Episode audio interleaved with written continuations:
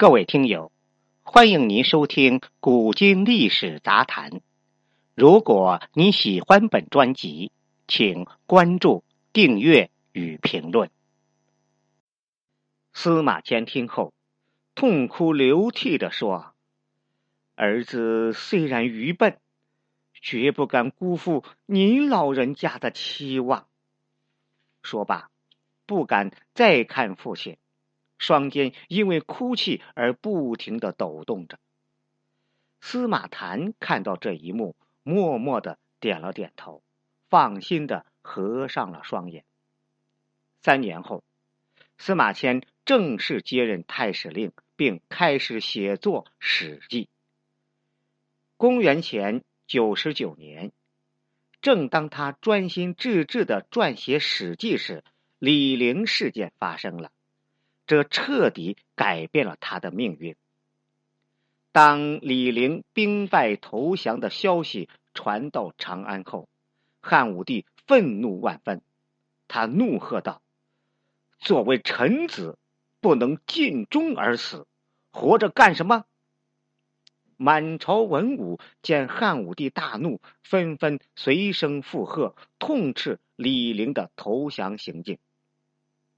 可就在此时，司马迁缓缓出列，说道：“陛下，臣认为李陵罪不至死。以臣对他的了解，李陵绝非叛国投敌之人。”汉武帝一听，更是生气了，于是板着脸问：“哦，那你说李陵是什么样的人呢？”司马迁回答说：“李陵孝顺母亲，对朋友讲信义，对人谦虚礼让，对士兵有恩信，常常奋不顾身的急国家之所急，有国士的风范。这样的人怎么会叛国投敌呢？所以这其中必有隐情，还望陛下查清楚。”再做决定啊！他的一番话，可把盛怒之下的汉武帝气坏了。岂有此理！李陵投降叛国，证据确凿，难道是因为他平日表现好就可以抹去的吗？你这是包庇李陵的罪行，强行辩解。来人呐，把司马迁给我拉下去！就这样。司马迁被关进了监狱，期间他忍受了各种肉体和精神上的残酷折磨，但始终不认错。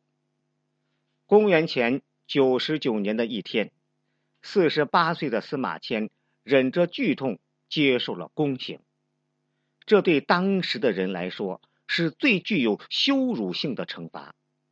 大事未成，却横遭大难。司马迁整个人跌到了谷底，身受宫刑，还被囚禁在牢狱之中的司马迁也灰心过。他曾经对看望他的友人感叹说：“完了，一切都完了。可惜我父亲交付给我的事业还没有完成啊！”说完就嚎啕大哭。发泄过后，司马迁开始反省。他自言自语的说道：“不行，我的事业还没有完成，我还不能去死。”最终，司马迁正是依靠坚韧不拔的品质和强烈的使命感，才完成了被誉为史家之绝唱、无韵之离骚的《史记》。司马迁的故事告诉我们，在山穷水尽、人生无望的时候，没有什么比追求卓越、死磕到底更能拯救你的人生了，更值得我们去学习。